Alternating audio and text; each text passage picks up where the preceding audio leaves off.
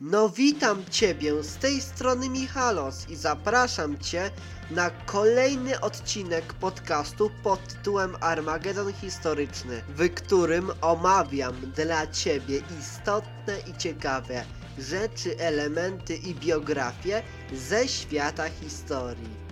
Zapraszam i życzę miłego oglądania.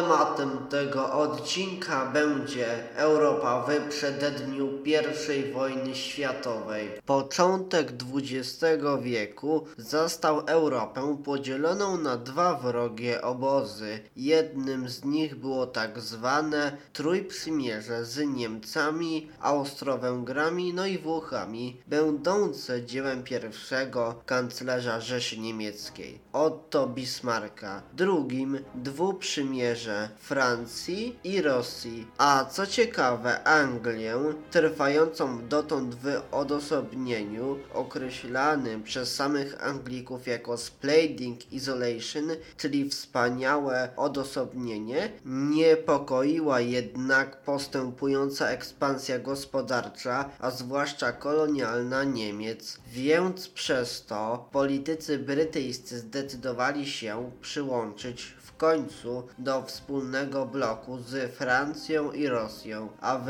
ten sposób przeciwko Trójprzymierzu zawiązała się w 1904 roku koalicja francusko-rosyjsko-angielska, zwana odtąd Trójporozumieniem lub Serdecznym Porozumieniem, a z biegiem czasu jeden z partnerów Trójprzymierza, mianowicie Włochy, wykazywać zaczęły coraz dalej idącą nielojalność wobec swych współ współpartnerów, najpierw bez wiedzy Niemiec i Austrii, zawarły tajny układ z Paryżem, a następnie w 1911 roku, dążąc do opanowania Trypolisu, wystąpiły zbrojnie przeciwko Turcji popieranej przez Rzeszę Niemiecką. Trójprzymierze przestało więc praktycznie istnieć, a dwaj pozostali jej członkowie Austro-Węgry i Niemcy zaczęli odtąd występować jako państwa centralne na trudną sytuację polityczną w Europie dodatkowo komplikowały wydarzenia na Bałkanach, no bo ośmielone sukcesami Włochów w walkach o Trypolis cztery państwa bałkańskie Serbia, Bułgaria, Grecja i maleńka Czarnogóra zawarły przymierze i w 1912 roku także uderzyły wspólnie na Turcję. No wbrew powszechnej opinii Liga Bałkańska odnosiła kolejne zwycięstwa rozgarniając Turków w Macedonii pod Rumanią Romanowem, Kirklise i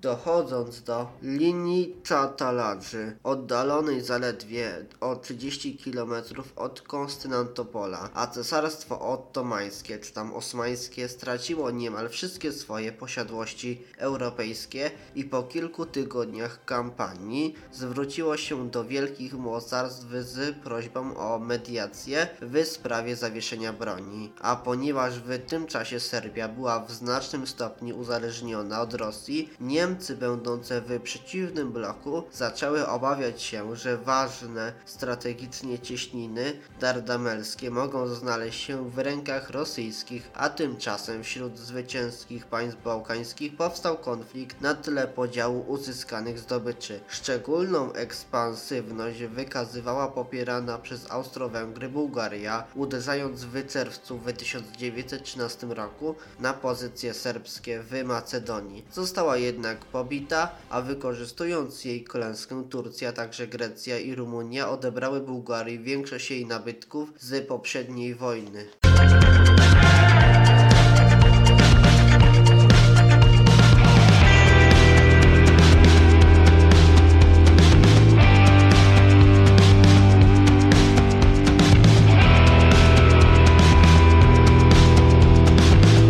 Niestety, ten odcinek dobiega już do końca.